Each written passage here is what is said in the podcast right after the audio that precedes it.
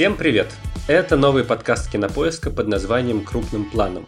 В нем мы будем обсуждать новинки проката, анализировать важные кинопроцессы и новости индустрии и иногда вспоминать классические фильмы, которые по каким-либо причинам стали вновь актуальными.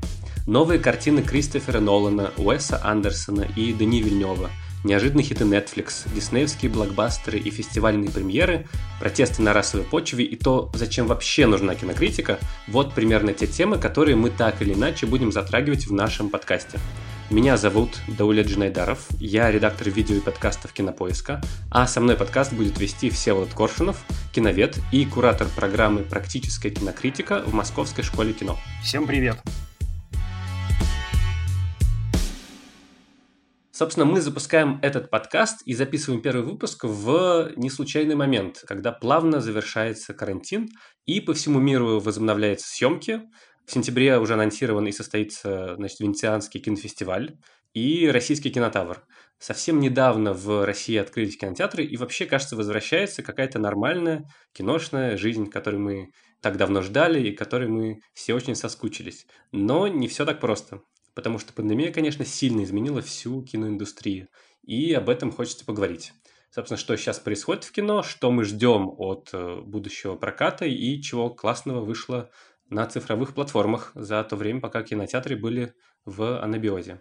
Скажи, Всеволод, вот ты уже ходил в кино? А, к сожалению, еще нет. У меня случилась очень интересная история. Я не люблю всякие, знаете, вписки, там, пойти просто там через пиарщика. Я люблю покупать билет в кино. И я попал в ловушку солдаута хотел пойти в гараж на всякие классные премьеры и обнаружил, что все, уже ничего не продается, sold out, все продано. Вот, э, то есть я бы очень хотел, но вот мне не получилось. Кроме того, все-таки, ну, я опасаюсь немножко, да, здесь я, с одной стороны, соскучился, и я прекрасно понимаю, что очень хочется, да, не только мне, но и другим пойти в кино, но все-таки есть некоторые опасения, связанные со здоровьем, с этой пандемией, с ковидом. Если я сам не заражусь, то боюсь кого-нибудь сам заразить, поэтому вот как бы и хочется, и колется. У меня вот такое странное да, состояние. Понятно, но думаю, что твои мысли разделяют очень большое количество потенциальных зрителей и в России, и во всем мире. И мне кажется, тут еще сыграла причин то, что мы за время карантина и пандемии очень сильно привыкли не смотреть кино в кинотеатре. Мы очень сильно привязались к разным стриминговым сервисам, и сейчас, вот август 2020, мы, кажется, находимся на таком э, и наблюдаем революционное время в киноиндустрии, когда привычные схемы дистрибуции контента в кино меняются и, возможно, бесповоротно.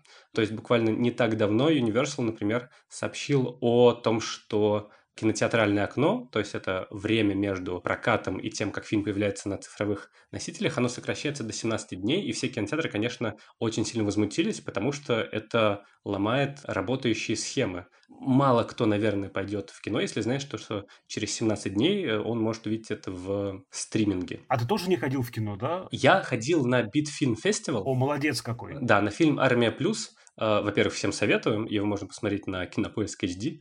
И это было в открытом кинотеатре в саду Эрмитаж. И мне кажется, что это довольно интересная альтернатива простому походу в кино, открытые кинотеатры. В России они по понятным причинам работают только довольно короткий сезон, с мая где-то по сентябрь, но кажется, что они наряду с драйв-инами, автокинотеатрами, могут быть, и их часто называют спасением индустрии кинопроката и того, как можно, в принципе, э, возродить и сделать кинопрокат в России великим again. Я однажды так замерз в этом летнем кинотеатре, что поклялся больше никогда не ходить, хотя на самом деле все равно нарушаю эту клятву. Поэтому, друзья, если будете собираться в летний кинотеатр, одевайтесь потеплее. Собственно, о перспективах драйв-ина автокинотеатров мы спросили Александра Нечаева, главного редактора бюллетеня кинопрокатчика, информационного издания о российском кинопрокате.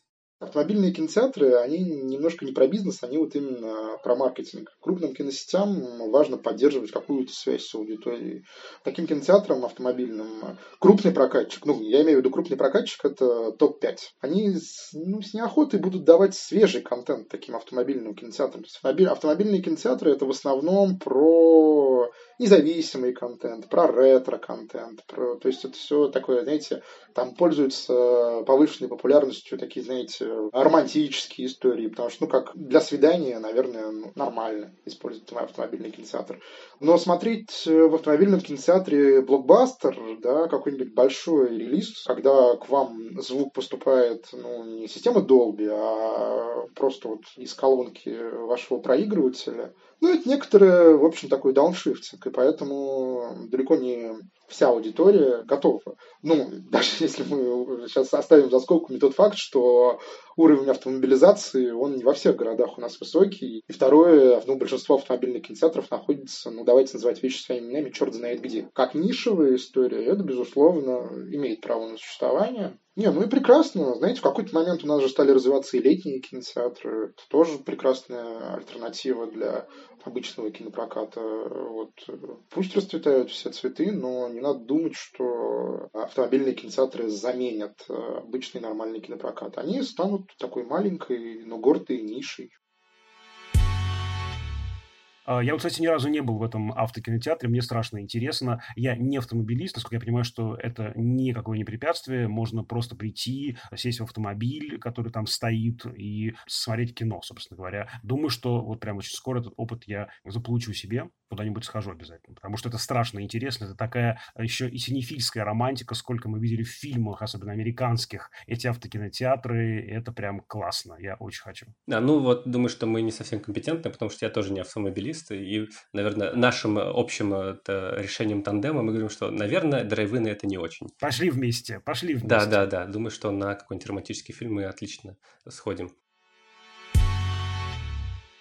Еще что, мне кажется, важного произошло, это отмена фестивалей нормальной фестивальной жизни, которая произошла во время пандемии. Это, во-первых, конечно, в первую очередь Каннский кинофестиваль, который не состоялся и на котором не состоялось достаточно большое количество премьер, и фестиваль это же не только конкурсная программа «Золотая пальмовая ветвь», не только красные ковровые дорожки, но еще и огромный кинорынок, на самом деле, на котором заключается большое количество сделок, и которые, на самом деле, являются первой стартовой площадкой для фильмов, чтобы они прозвучали. Потому что, скажем, блокбастеры или франшизы, вроде Марвел или Форсажа, их не нужно как-то дополнительно рекламировать на фестивалях хорошего. У них и так огромные маркетинговые мощности. А маленькому независимому фильму критически важен шум. Первый, после которого его заметят, и, может быть, кто-то посмотрит. И купит, например, даже стриминговая платформа, как и происходило в этом году. То есть Каннский кинорынок-то состоялся и состоялся онлайн, но без конкурса у независимых фильмов не было первоначального толчка для продвижения в виде наград главного фестиваля в мире. А еще одно важное изменение, которое мы сейчас наблюдаем, это переход в онлайн и стриминги крупных студийных релизов. Самый яркий пример – это студия Disney, которая отдала фильм «Мулан» в свой же онлайн-кинотеатр Disney+. Потому что в США еще сложная ситуация с возобновлением проката, а у нас – Китае в Европе, в общем, там, где кинотеатры уже открылись, а Disney Plus, например, недоступен, Disney выпустит фильм прямо в кинотеатры.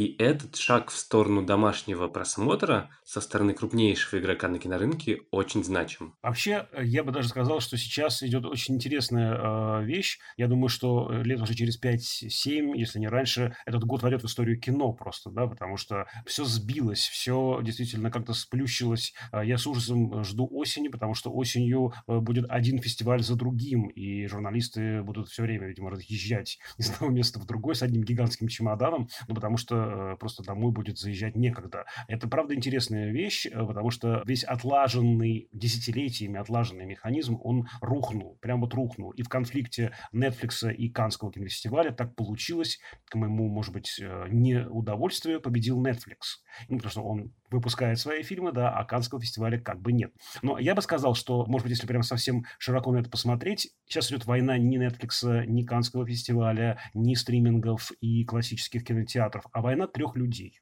трех мертвых людей. С одной стороны, это братья Люмьер, с другой стороны, Томас Алва Эдисон. Потому что сейчас как раз мы говорим ровно о том, почему дискутировали эти люди. Томас Алва Эдисон изобрел кино раньше Люмьеров, раньше на 4 года. И, собственно, эм, он должен считаться основоположником. Но почему-то слава досталась Люмьерам. Почему? Эдисон изобрел кино для индивидуального просмотра. Такой кинетоскоп, такой вертикальный гроб, куда нужно было смотреть в этот окулярчик, да, и твое индивидуальное кино воспринимать. А Люмьеры сделали ставку на коллективное посещение, как в театре, например. И победил именно люмьеровский подход. Но начиная там, годов с 60-х, 70-х, с появлением домашних видеомагнитофонов, потом DVD и так далее, фактически начался, как я это называю, реванш Эдисона. И сегодня эти три мертвеца просто рубятся друг с другом. Да? По сути, таких два мощных типа смотрения кино, да, вступили в конфронтацию. Это правда было ожидаемо, но не в такой, конечно, форме. И страшно интересно, что будет дальше с этим. Ну, мне кажется, что эта революция, она на самом деле во многом произошла в том виде, в котором мы сейчас наблюдаем, на рубеже нулевых и десятых годов. Потому что если мы сейчас посмотрим на афиши и на график премьер, то мы увидим, как правило, э, из значимых премьер каких-то это либо блокбастеры, франшизы, либо же это комедии и хорроры в 90-х и в начале нулевых ситуация была совершенно иной. Кино никогда не было особенно прибыльным бизнесом и особенно комфортным и безопасным бизнесом, которое всегда тебе сулит барыши. Один фильм мог выстрелить, другой нет. И в такой ситуации в 90-е нулевые большие студии, они действовали таким образом. Во-первых, они снимали много-много разного кино, блокбастеры, драмы, комедии, и надеялись на то, что какой-нибудь из них выстрелит. Ну, я больше говорю, про, конечно, про голливудское кино сейчас. Среди продюсеров считалось так называемые оскаровские картины, в которых их амбиции как художников тоже как-то были выражены. А второе – это снимать фильмы с кассовыми актерами. В 90-е нулевые главным э, драйвером зрительского внимания был постер с лицом, допустим, Тома Круза или Уилла Смита или Адама Сэндлера. Ты смотрел на этот э, постер и примерно понимал, что тебя ждет в фильме. Но все изменилось в 2008-2009 годах, когда на сцену вступил Марвел с Железным Человеком. Я просто не гожусь в герои, это ясно. С моим-то списком недостатков и ошибок, совершенных в основном публично. Скажу честно, я железный человек. Которые предложили совершенно иную схему того, как существует кино. Они скажут, что кино может быть прибыльным бизнесом, вообще говоря, в котором у тебя может не быть провалов кассовых. Ты делаешь не 40 фильмов очень разных, и которые нацелены, допустим, на Оскар, а ты делаешь 3-4, ну или 8, или 5, но которые точно соберут большую кассу. Это большие блокбастеры, которые работают как аттракцион, на которые люди идут как на событие, как на experience. Опыт, который невозможно пережить дома. И эта стратегия, собственно, выиграла. И сейчас э, ну, постепенно все студии более-менее стали свои киновселенные создавать, а те самые оскаровские драмы и жанры, которые плохо смотреть в кино, потому что, ну, комедии, понятно, почему хорошо смотреть в кино, ты смеешься, люди вокруг тебя смеются, от этого ты еще сильнее смеешься, и хорроры, они создают для тебя чувство страха всеми аудио и визуальными способами доступными, они пытаются тебя испугать, и для этого, конечно, нужно задействовать большой экран, ну, за редкими исключениями. И комедии-хорроры выжили просто потому, что это довольно дешевые в производстве фильмы, которых можно рисковать. То есть ты можешь потратить 2 миллиона и, допустим, э, собрать 100. Но ты не можешь снять э, драму за 50 миллионов, потому что на нее никто не пойдет. Гораздо выгоднее, хотя и контринтуитивнее, снимать блокбастеры за 200 миллионов, которые точно соберут.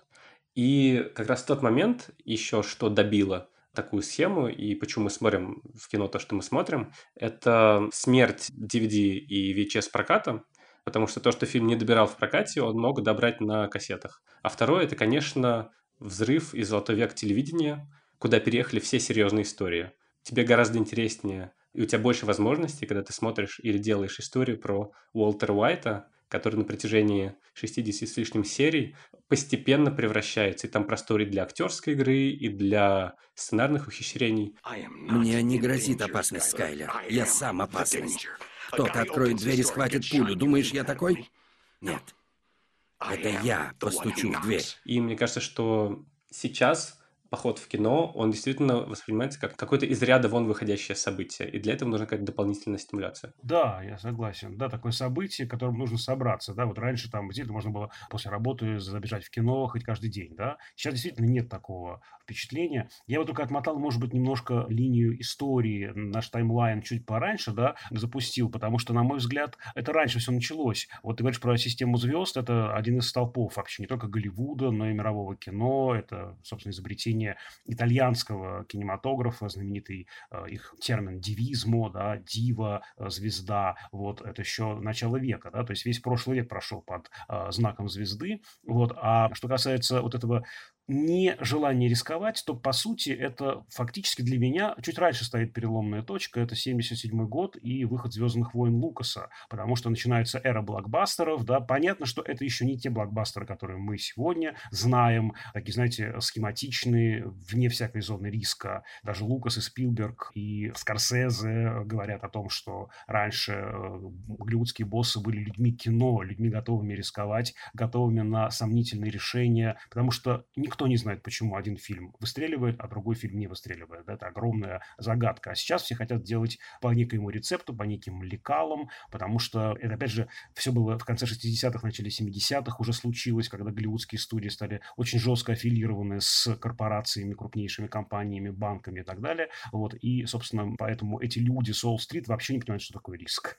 Не понимают, как можно вообще отклониться от какого-то уже работающего маршрута. И мы получаем десятки десятки, десятки предсказуемых, однообразных, в общем, довольно понятно устроенных фильмов, в котором даже подросток найдет сюжетную дыру. Вот, то есть это, правда, интересный такой крен, я бы еще сказал очень важную тоже вещь по поводу аудитории, потому что эра блокбастеров связана с инфантилизацией аудитории, от этого никуда не деться. В США, как мы знаем, ядерная аудитория 15-25 лет, у нас в стране чуть повыше, потому что у нас, видимо, ниже платежеспособность подростковой аудитории, у нас 25-35 в основном. Но, тем не менее, понятно, что историю про учителя э, химии, который варит амфетамины, который ты упомянул, ее невозможно в силу цензурных просто, да, возрастных ограничений показать на большом экране, потому что туда переместились вот подростки. Поэтому понятно, что и серьезные истории, и сложные экспериментальные формы, и, главное, взрослая аудитория переместилась в сторону кабельных сериалов, кабельных каналов, которые действительно стали революционными. То есть много разных процессов просто наложились, и мы, конечно, живем в страшно интересное время, но я все равно болею за большое кино, потому что вот для моих студентов, например, вообще нет никакой разницы. Они смотрят фильм на мобильном телефоне или на большом экране. Я не понимаю, как можно смотреть на мобильном телефоне «Барносис Потемкин», фильм, который сделан для большого экрана. Да, ну, правда. И Сергей Михайлович Эйзенштейн снимал для большого экрана, ну, то есть даже на моей плазме, которая у меня не очень маленькая, честно признаюсь, я все равно не готов смотреть эту картину. То есть если будет выбор плазмы у меня дома довольно большая и где-нибудь на окраине города в кинотеатре фильм, да еще лучше с пленки, я в режиме бешеной собаки, значит, 7 верст не крюк, готов поехать, потому что для меня это, ну, правда, особое переживание просмотр фильма на большом экране. Я никогда не предпочту этому просмотру очень комфортный просмотр у себя дома если честно.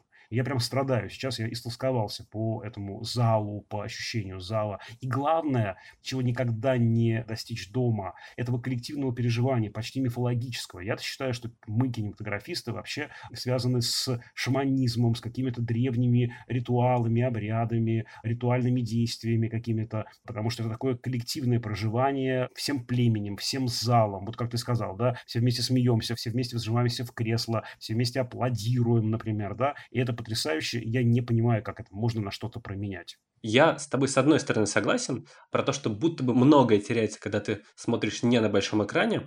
Иногда я действительно смотрю фильмы на, допустим, ноутбуке, и у меня в голове как будто бы сидит маленький Мартин Скорсезе и говорит, ах ты жук, я для кого эту красоту всю снимал? Ну или э, Нолан с Тарантино, другие адепты аналогового кинопросмотра. Но дело в том, что у моего поколения, наверное, произошла уже некоторая перемена восприятия того, что мы не воспринимаем большой экран и кинопросмотр просмотр как дефолтный. Я большую часть видеоконтента смотрю на ноутбуке, а, допустим, книжки уже больше привык читать не на бумаге, а с экрана. Мне часто странно переходить на, допустим, бумажные книги. И то же самое происходит в кино. Мне как будто бы страннее смотреть на большом экране. Для меня это как будто чуть больше цветные пятна, чем когда я смотрю на ноутбуке. И, возможно, Сергей Михайлович Эйзенштейн и не хотел бы для меня такого странного опыта. Он бы хотел, чтобы просмотр «Броненосца Потемкина» был для меня продолжением каким-то моего стандартного восприятия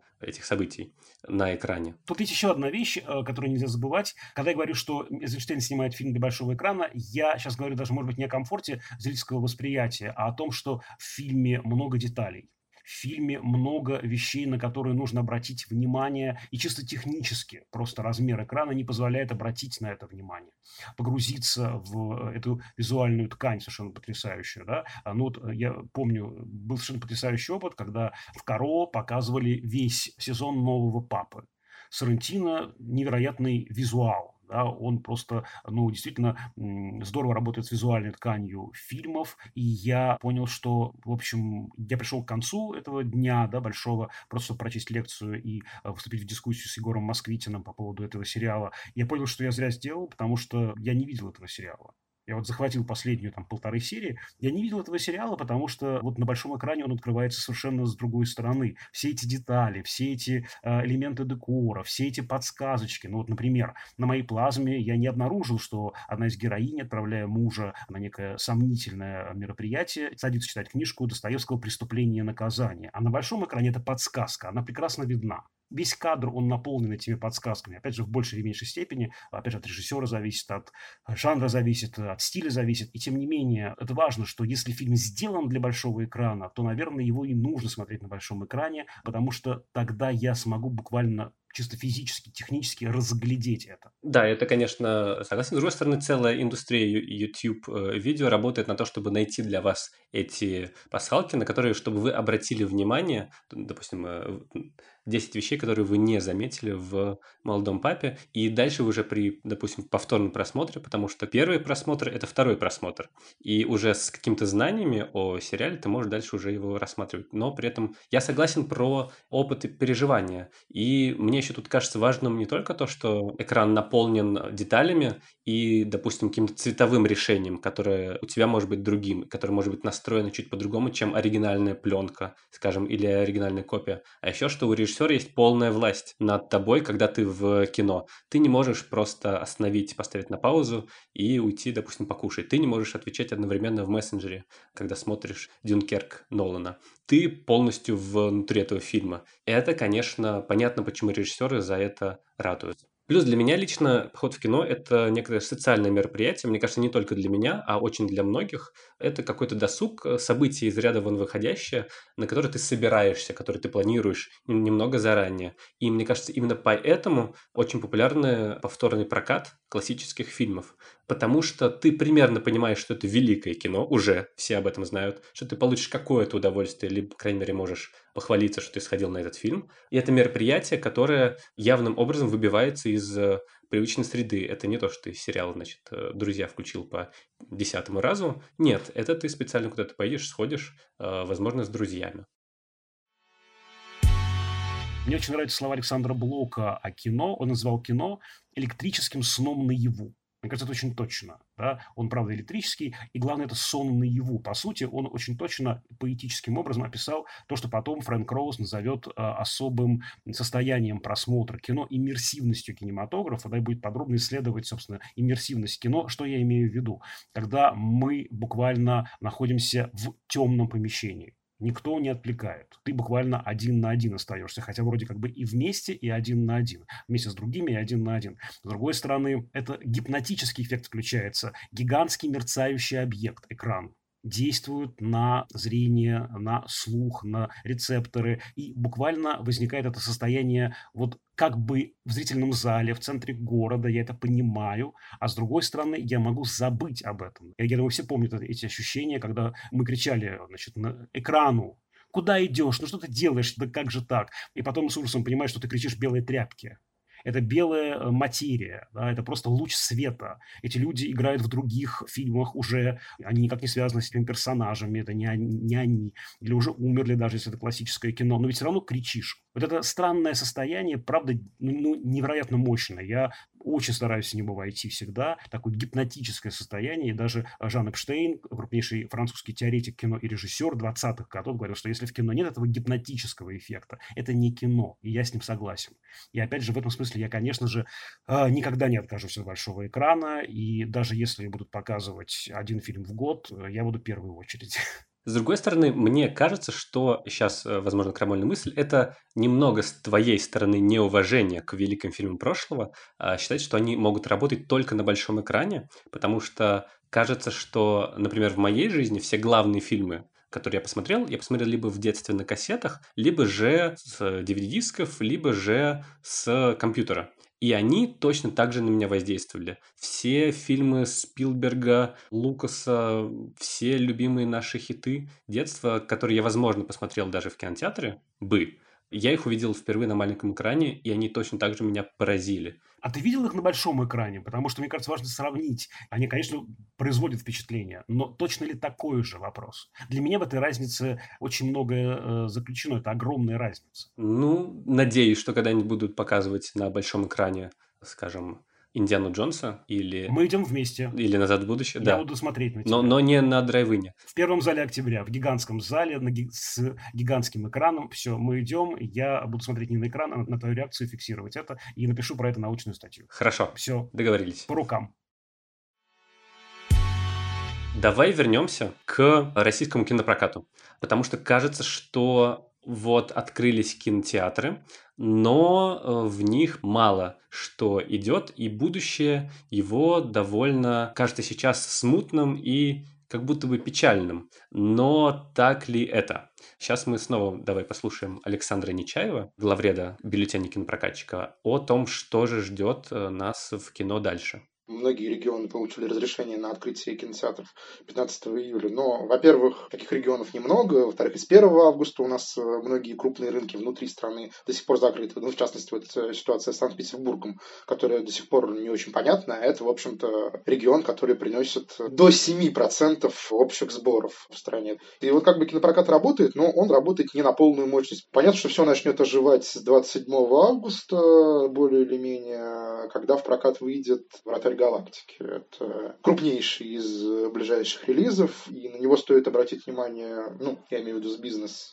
точки зрения, хотя бы потому, что вокруг него объединились крупнейшие телевизионные каналы страны. То есть это, мне кажется, первый случай, когда Первый канал, телеканал «Россия-1» и, кажется, СТС в таком едином порыве будут рекламировать «Вратаря галактики». А обычно у нас те проекты, которые активно рекламируются по телевизору, причем не одним телеканалом, а вот таким сразу массированно, они, в общем-то, обречены на внимание публики.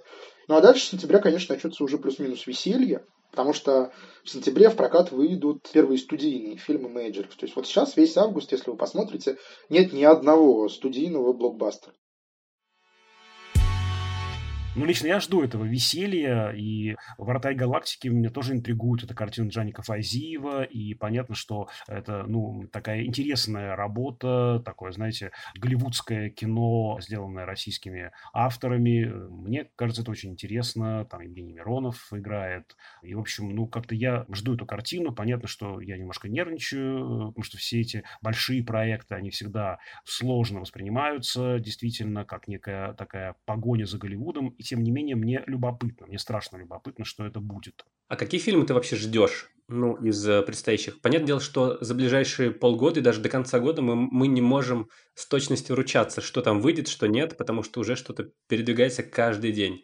Я лично жду очень, ну, кроме, скажем, Дюны Дани Вильнева, который пока стоит на декабрь, или французского диспетчера Уэса Андерсона, которого всегда приятно посмотреть, и да, на большом экране, потому что у него действительно очень много разных небольших деталей всегда рассыпано по всему фильму, эти асимметричные кадры, и цвета, конечно, лучше всего смотреть на каком-то экране, который максимально тебе дает представление об оригинальной драматургии цвета. Я жду, сейчас я буду очень банальным, конечно, но я жду довод Кристофера Нолана. Я знаю, что его ждут все примерно уже где-то три месяца, и все кинотеатры ждут, что вот сейчас придет довод, и он-то и возродит, с ним-то и возродится из пепла кинопрокат, потому что люди пойдут, несмотря ни на что, посмотреть на новое творение гениального режиссера. Но я жду, мне кажется, этот фильм потому, что Кристофер Нолан сейчас, на мой взгляд, находится на пике режиссерской формы. У него есть, во-первых, невероятные возможности. Студия дает ему карт-бланш на то, чтобы воплотить все, что он хочет. И это максимальный уровень режиссерского контроля. Во-вторых, у Нолана всегда во всех фильмах были интересные игры со структурой и с нелинейным нарративом. Это и в «Престиже», когда история в истории, это и в «Помни», когда она в обратную сторону разворачивалась, ну и так далее. Но при этом за последние 4-5 фильмов у него, мне кажется, впервые появилось и очень хорошо развивается от фильма к фильму то, что называется визуальной культуры. То, как выстроен кадр, то, как работает монтаж. И если в первых э, у него, как правило, работали только функциональные такие кадрики, вроде средний план, восьмерка и так далее, то сейчас все гораздо более интересно и в цветовом решении, и в смысле каких-то визуальных приемов. Поэтому я, конечно, очень жду, что это будет тот самый experience и опыт, который ты в меньшей степени можешь воспринять дома. Я, э, в свою очередь, жду, наверное, каких-то российских картин. Ну, например, мне страшно интересно, что сделает Алексей Учитель с историей про гибель Цоя, да, вот должен выйти 3 сентября Цой, и причем это интересный момент. В фильме история рассказана от лица водителя автобуса, э, как бы через водителя автобуса, который, собственно говоря, и столкнулся с автомобилем Цоя. Причем там интересный состав сценаристов и уже давно работающий с учителем Александр Гоноровский и молодой питерский сценарист Сава Минаев. Мне это страшно интересно. И я еще очень жду из будущих премьер 4 сентября на Netflix. Это не кинопрокат, но цифровым прокатом мы тоже, конечно, будем заниматься и анализировать фильмы. Э, выходит фильм, я подумываю со всем этим закончить. Это такая история про девушку, которая едет в дом э, к родителям своего молодого человека, с которым она подумывает расстаться. И вроде как такая стандартная история типичная, но ее снял Чарли Кауфман, сценарист «Вечного сианчества разума», адаптации Бейджана Малкевичем и режиссер фильмов «Нью-Йорк, Нью-Йорк», он же «Синегдаха, Нью-Йорк» и «Аномализа». И это всегда какие-то очень странные экспериментальные картины о границах нашего восприятия и о том, как работает наш мозг и воспоминания. Я не поручусь за то, что это будет очень комфортное и уютное кино, потому что трейлер там, если честно, довольно жуткий. Посмотрите и, э, значит, ужаснитесь и поймите, что вам это, возможно, не нужно. Но это как минимум интересно устроенное кино. Это то, что не банально. Это то, за что Netflix, например, любит. Там выходят часто большие жанровые фильмы, которые неинтересные, просто потому что они довольно банальные, но при этом одновременно они дают возможность режиссерам снять те фильмы, которые невозможно сейчас снять на студийных площадках, потому что они не окупятся. И фильм э, Чарли Кауфмана «Я подумываю со всем этим покончить» — это, мне кажется, такой пример сложно устроенной головоломки, который Чарли Кауфман всегда любит загадывать и который очень интересно будет смотреть на наших маленьких экранах. А мне еще есть два фильма, которых э, я жду, мне любопытно на них посмотреть. Это «Побочный эффект» Алексея Казакова, это известный сценарист, сценарист «Горько», «Горько 2» и других фильмов. Это его режиссерский дебют, всегда интересно посмотреть на режиссерский дебют сценариста. И еще в конце августа выходит картина французского режиссера Доминика Моля, очень яркой такой фигуры современного французского кинематографа «Магия зверя». Такой триллер, мрачный триллер на криминальную тему. Вот мне страшно интересно тоже это. Так что не так-то все и плохо. И, в общем, действительно Э, есть за что зацепиться и есть на что пойти. Плюс ко всему там есть еще и другие картины, которых мы не упоминаем, так что я думаю, ничего, поживем, заживем очень скоро. В общем, а пока мы не зажили, мы в конце каждого выпуска будем советовать какие-то фильмы, которые, как нам кажется, стоит посмотреть, ну, по теме подкаста. Сейчас, поскольку мы говорили про кинопрокат и про онлайн-платформы против офлайн кинотеатров, за лето в стримингах вышло довольно много интересных фильмов любопытных. И я хотел посоветовать два фильма. Первый, наверное, один из самых популярных летних премьер – это Palm Springs. Он вышел на сервисе Hulu и сейчас доступен на Кинопоиск HD, но советую его не поэтому, а потому что это такой солнечный ромком, романтическая комедия про свадьбу и двух неприкаянных 30-летних парней девушки, которые попадают во временную петлю – бесконечно проживая этот самый день свадьбы. По описанию кажется, что это такой день сурка на минималках, который снял Жора Крыжовников. Но на самом деле это безумно смешное и очень обаятельное кино, которое оживляет и изрядно истрепанный сюжетный механизм, да и заметно выдыхающийся жанр романтической комедии, хотя ее все хоронит-хоронит, она все никак не умрет. Главный герой играет Энди Сэмберг, которого мы все любим по Saturday Night Live и Бруклин 9.9, а его партнершу играет Кристин Миллиотти, которую в «Как я встретил вашу маму» играет, собственно, маму. А на вторых ролях там Джеки Симмонс из «Одержимости», наш э, любимый э, актер и гроза барабанщиков, которому все время не в том темпе играют. И у всех них э, потрясающая химия. Но кроме остроумных гэгов, здесь еще очень здорово раскрыта метафора этого Дня сурка, потому что этот сюжетный движок, он почти везде, в том числе в фильме с Биллом Мюрреем, он решен как аналог чистилища такого. То есть герой главный постепенно исправляется и понимает, что важно, что не важно, и в конце ему может доставаться в придачу какой-то романтический интерес. А здесь же это, с одной стороны, метафора чувства вины, от которого, с одной стороны, никуда не скрыться и не убежать, и которое всегда с тобой. А с другой стороны, это боязнь перемен и принятие серьезных решений. И в общем и целом, как будто бы это довольно актуальное кино, которое как-то очень э, аккуратненько, не ножичком, а, но вскрывает проблемы, скажу громко, поколенческие. И он не такой одноклеточный, как может показаться на первый взгляд. Всем очень советую. А я скорее хотел бы про российские поговорить проекты. Ну вот сейчас э, много хайпа, много дискуссий, даже политические деятели включились в обсуждение сериала «Чики» Эдуарда Аганесяна. Я понимаю, что это такой не бесспорный, но страшно любопытный проект. И как бы к нему не относиться, это событие, самое настоящее событие в нашей нашей кинотелеиндустрии. Там совершенно потрясающая и история, атмосфера, и юмор, и много свободы, да, что очень важно, много работы с реальностью, что очень важно. А, многие обвиняют фильм в том, что вот э, люди так не разговаривают, люди так не одеваются. При этом, если мы посмотрим на классический телевизионный российский продукт с абсолютно таким, а, ну, социалистическим подходом к реальности, да, я имею в виду э, не как э, есть в жизни, а как хотелось бы, чтобы было, как должно быть. Наша телеиндустрия работает по этому принципу до сих пор. Чики, конечно же, э, в этом смысле абсолютный антипример в хорошем смысле, потому что он работает с реальностью. Там совершенно потрясающие Ирина Горбачева, и Алена Михайлова, и Варвара Шмыкова в главных ролях. Поэтому, если вдруг вы не видели Чики и напуганы, например, какими-то дискуссиями, неназначенными оценками, то, на мой взгляд, все равно это сначала нужно увидеть, а потом уже судить. Сериалом Чики, мне кажется, ты заходишь на территорию дружественного подкаста в предыдущих сериях. А, мне кажется, мы в какой-то момент даже устроим отдельный выпуск про то, чем кино отличается от сериалов и в чем какие-то их структурные и, возможно, индустриальные отличия. Но я посоветую второй тоже фильм, называется «Бескрайняя ночь», «The West of Night».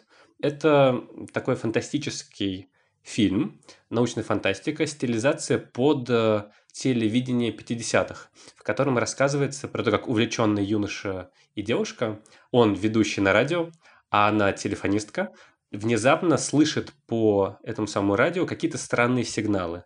И дальше пытается понять, что это такое. Поскольку это все действие происходит в 50-х, то, разумеется, там версии от того, что это нападение коммунистов, до логичных инопланетян. И самое прекрасное в этом фильме не только то, что он замечательно воспроизводит какую-то материальную и мировоззренческую среду 50-х, а в том, как он иронически и немного отстраненно на эту традицию смотрит.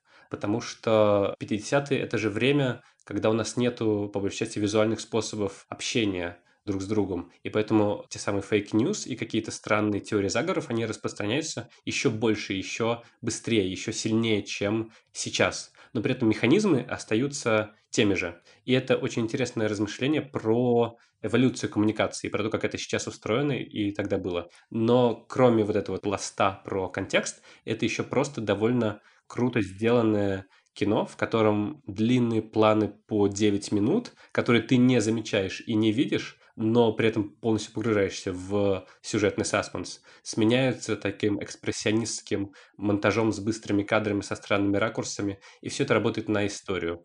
Плюс, конечно, там замечательный саунд-дизайн и актерские работы очень органичные. Если вам интересна научная фантастика, то вот вам точно не нужно это пропускать. Ну, поскольку мы сейчас говорим про стриминги, и это такая территория, конечно, не только кино, но и сериалов, я вновь, простите, заступлю э, на соседнюю территорию подкаста в предыдущих сериях и коротко скажу, что есть один сериал, который, мне кажется, пока мало обсуждают, а это страшно интересно.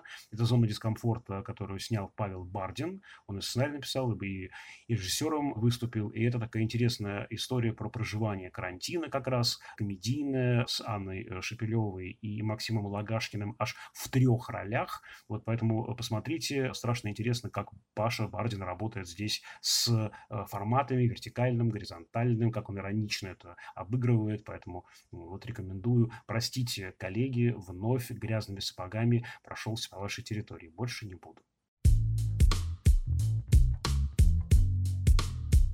Ну что же, на этом все. С вами были Даулет Джинайдаров и Всеволод Коршунов. До встречи в следующем выпуске нашего подкаста «Крупным планом», который будет посвящен фильму Альфреда Хичкока «Психо». Мы убеждены, что это никакое не старье, не какая-то просто классическая картина. Она, да, выходит в прокат, и да, она невероятно актуальна до сих пор. Это, правда, фильм, который вполне вписывается в современный киноконтекст. На наш подкаст можно подписаться в Apple Podcasts, э, Яндекс.Музыки и CastBox. И очень ждем ваши отзывы, оценки, а также ваши пожелания по теме будущих выпусков. Мы постараемся все это учесть.